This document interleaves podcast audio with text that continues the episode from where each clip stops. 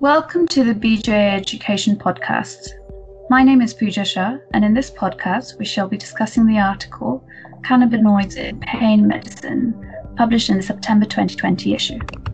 The authors of the article are Dr. Amol Deshpande and Dr. Howard Meng. Dr. Amol Deshpande is an assistant professor of quality and innovation at the University of Toronto. His clinical and research interests include cannabis in chronic non cancer pain, with an interest in complex regional pain syndrome and inflammatory bowel disease. He is a member of the research committee of the Toronto Academic Pain Medicine Institute.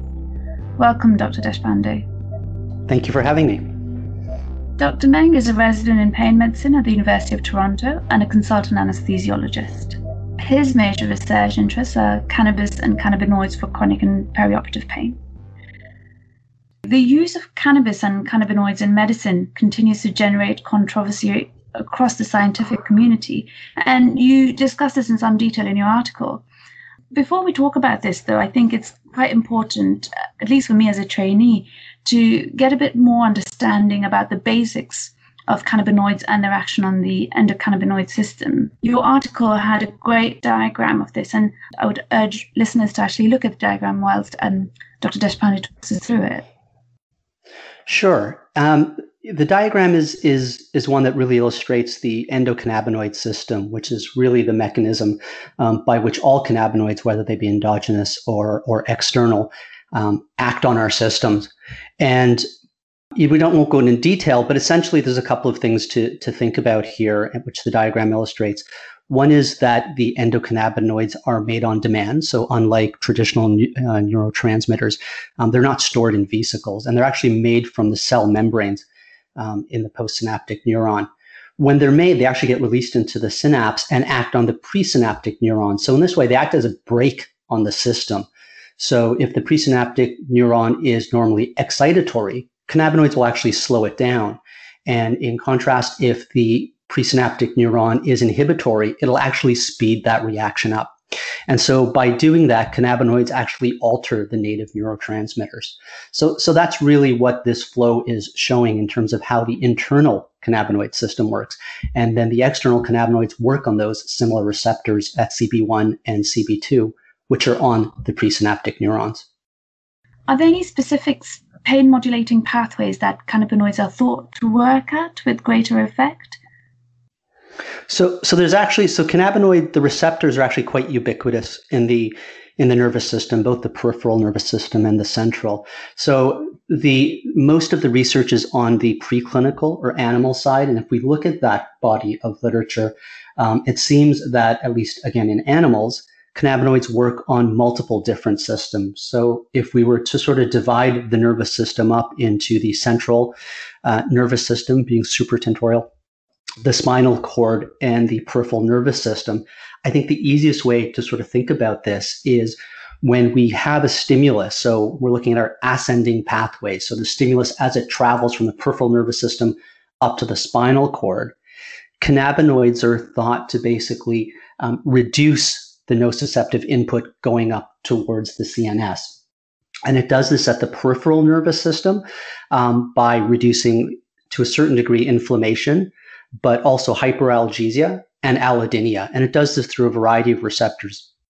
The next level up at the spinal cord, where it's also reducing those ascending inputs, it works at the D level of the DRG and it reduces windup as well as central sensitization. So the thinking is, at least from a nociceptive or ascending um, pathway, cannabinoids help to reduce the amount of impulses going up. Cannabinoids, interestingly, also work the central nervous system in, in what's known as descending modulation. So it helps to sort of reduce the, the impact of those ascending impulses. And it does that at several different levels.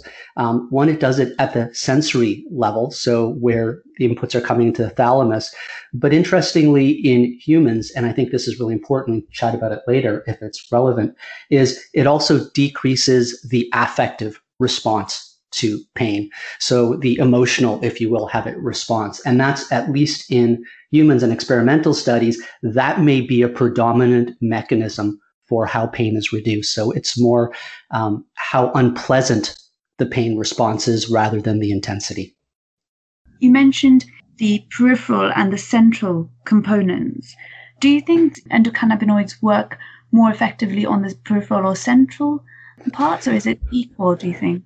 So, in, if we if we're talking humans, it, it's it's very unclear.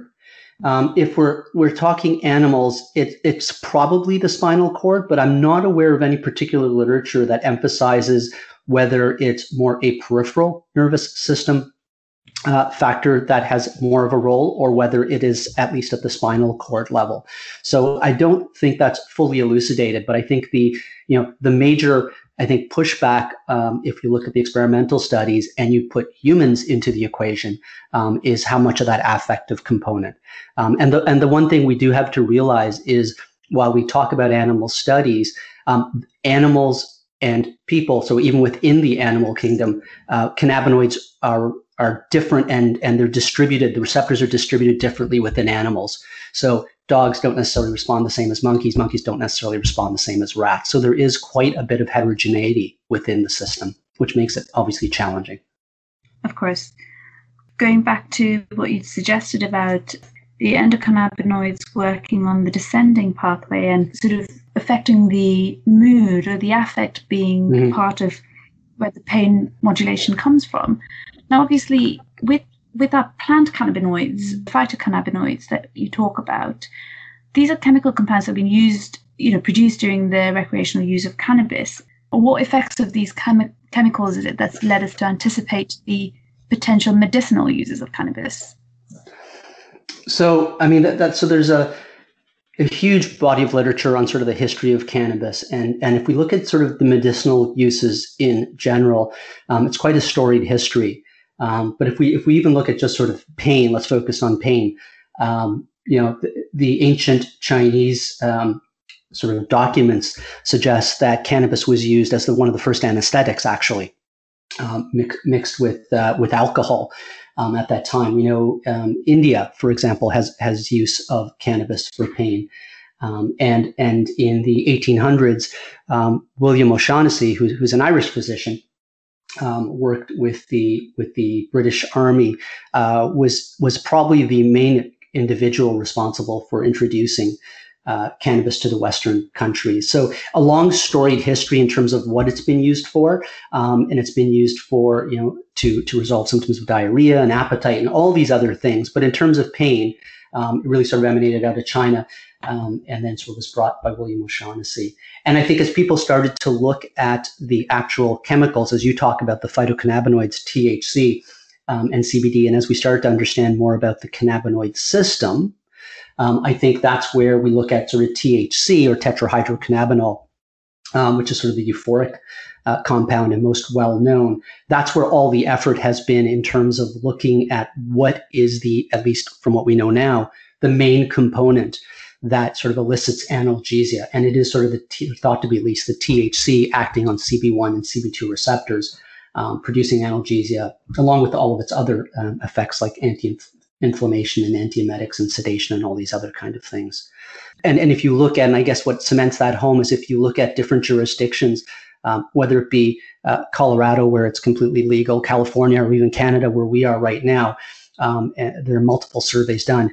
90% of patients uh, are using cannabis to manage pain. So far and wide, way above any of the other effects of cannabis. Before we come on to the pain, you mentioned that actually throughout history, can- cannabis has been used for various ailments, including things like diarrhea, I think you mentioned. Do we think cannabis or cannabinoids treats anything else as effectively as it does pain? So I mean, I, I, think that's that history is still to be written. I think there is, and this is where we get into the let's just say the the narratives of cannabis um, being great for everything. But I do think when you look at, and again, we go back to the endocannabinoid system, it is so ubiquitous. Um, it's not surprising that when you take cannabis, it has a number of both intended and unfortunately unintended consequences. Um, but it is in the gut, so absolutely. So cannabinoids do slow the gut, and there's some interest in using cannabinoids uh, for the management of IBD, so inflammatory bowel disease, um, both in terms of its autoimmune response, but as well as pain within IBD as well. There is interesting research on using cannabinoids in the context of psychosis to manage psychosis, not cause it, um, as well as mood disorders such as depression. Um, there's interesting work going on bone health. So, you know, we're going down the line, but we are really in the early days. And most of this is either, um, again, preclinical or extremely anecdotal on the on the human side. So um, a long way to go, but absolutely, I think I think pain is the most obvious, and again, um, from patients, probably the the most um, dominant reason for using it. Um, but there are absolutely other reasons, and sedation is probably the net the next other major one that that uh, indication for you know for research and where people are getting excited about this this particular compound. Huge resource of research into the use of cannabinoids in acute and chronic non-cancer pain. Is it possible to summarize your findings, um, just to give us a little bit of an overview? Sure. The biggest misnomer around cannabis is is there isn't a lot of research on it. In, in fact, there is a lot of research, particularly in pain. I think the bigger challenge is the quality of that research. Um, so if we look at acute pain, I think it's fairly um, fairly well determined that cannabis is not a suitable therapeutic for acute pain.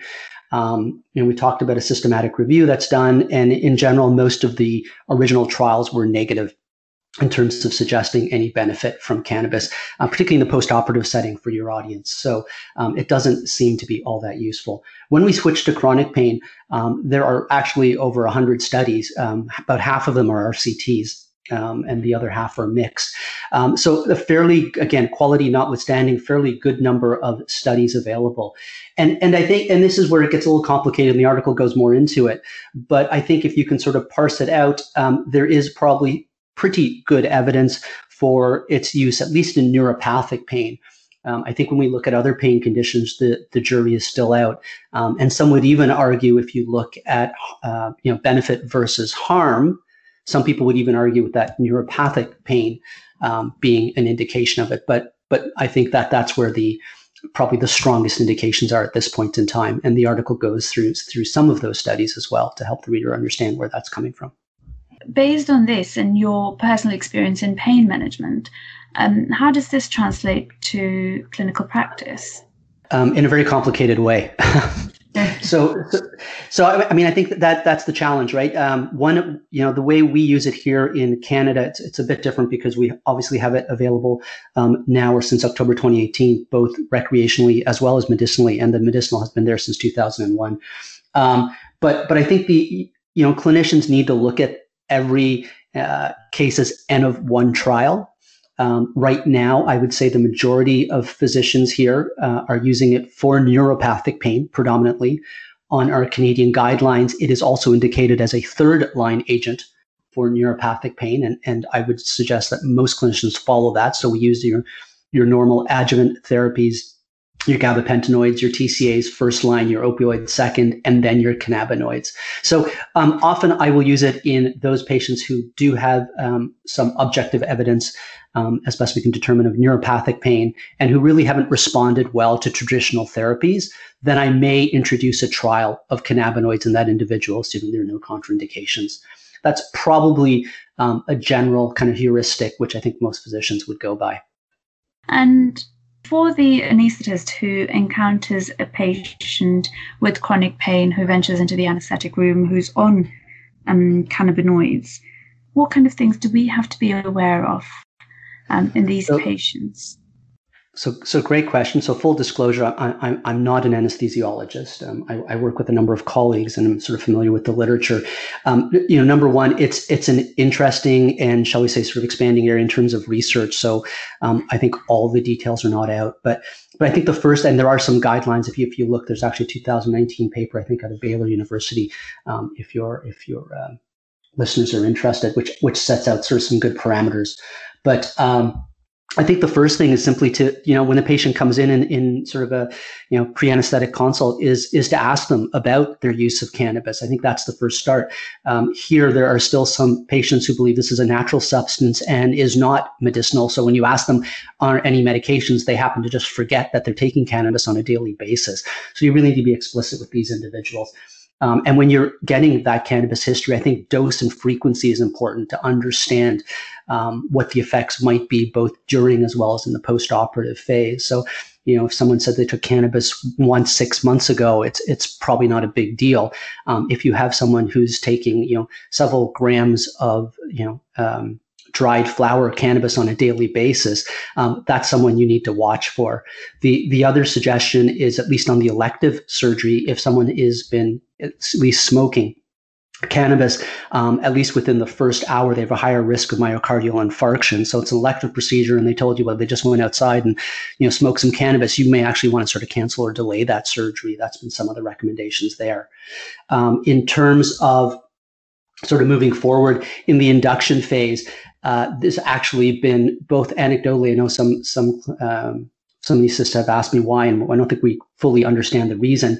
But the induction doses of propofol are are increased in chronic cannabis users, um, so that ends up being a significant recurring theme. And then and then in the postoperative phase, um, often these individuals need uh, higher use of analgesics. So, so that's something that um, that you need to be aware of. Um, they don't have sort of um, better pain control. They often have worse, and you need to be aware of that. And, and then I guess um, on the chronic side, what you always need to be aware of is if you do have a heavy user, um, you need to be aware of, of withdrawal symptoms. Uh, because if they haven't told you about their cannabis use and they're in the postoperative phase and they're in patients and they're three to four days post-op, they actually may start to go into withdrawal and get irritable and may get insomnia. Um, they may get abdominal pain. So these are all things you need to be aware of that may be due to their cannabis withdrawal if that's happening. It's interesting because as as it is a recreational agent, patients do frequently not divulge that they they do mm-hmm. use cannabis quite regularly, but obviously it does um, affect a lot of our practices throughout the intraoperative and postoperative period. So that's quite helpful. Yeah, um, no, absolutely. Yeah. It sounds like it's a very interesting time for um, the use of cannabinoids in medicine. You know, multiple diseases that we might be able to manage, especially chronic pain, which has always been quite difficult to manage for most patients. Uh, there's lots of research, but obviously there's the huge controversy about the use of cannabinoids in medicine. Do you think we're any closer to being able to suggest that it's the right thing to do? So, so that that's that's a great question. Um, you know, I, I, often in in in some of my sort of lectures and, and, and talks, particularly with sort of fellows and residents, um, I'll use this this term that at least we're aware of in North America called Miles' law, which is um, where you stand is a function of where you sit, and it's sort of a political law that basically says, um, you know, how how you view the world really depends on what side of the fence you're already standing on.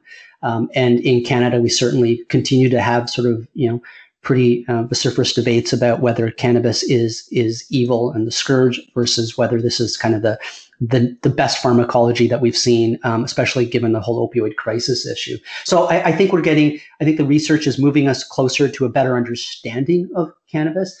I would say that the basic sciences are far ahead of the clinical sciences, and we need to sort of, you know, um, get further ahead on the clinical side. Um, before we can really sort of understand this. And, and, and I think the most important thing, you know, when we when you say are we closer, I think the most important thing for clinicians is to look at this objectively. Um, and I think there's often a lot of sort of personal bias, um, but wh- whether that's with your own patients, with your own sort of good experience or bad experience that comes in.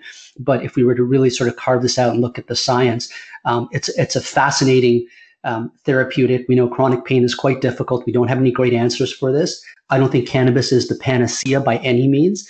And I think the research really needs to focus on sort of who are the right patients for for this pharmaceutical agent. And and there are many unanswered questions that still, um, I think, scare clinicians um, in terms of dose, in terms of routes of administration, in terms of which cannabinoids work. Um, in terms of long-term adverse effects. So, so I, I, think we're closer. I still think we have a long way to go till we truly understand this um, in its in its sort of fullness. I suppose um, a lot of negative media attention is what you know prevents people from truly being able to understand and be able to see what what the drug has to offer and how it does modulate our physiology. Hopefully the article helps your readers to to understand where we are um, in this whole sort of cannabinoid shall we say narrative um, and it gives them hopefully an objective idea of how to think about cannabis. And i think as, a, as clinicians um, particularly in the chronic pain field. I think we're always looking to help patients and, and find sort of the next best thing. Um, and unfortunately, as opioids has taught us, that doesn't always work out well, and there are unintended consequences. Um, having said that, I think we need to do, you know, we need to be open to alternatives, and I think cannabinoids is an alternative but again, I think we have just sort of temper our expectations. So, like most things in, in, in life, I often believe that the answer is somewhere in between. So, I think it'll absolutely help a number of patients, um, but it certainly won't help them all. And we need to, as clinicians, navigate that and help our patients to decide what the best sort of route forward is for that. Thank you very much, Dr. Deshpande. We've been discussing cannabinoids in pain medicine. I would urge our listeners to have a read of the article the authors talk and sort of discuss in detail the physiology and the pharmacology of endocannabinoids and the cannabinoid system, which would give us a better understanding of um, this drug. Please visit www.bjaed.org to download the article.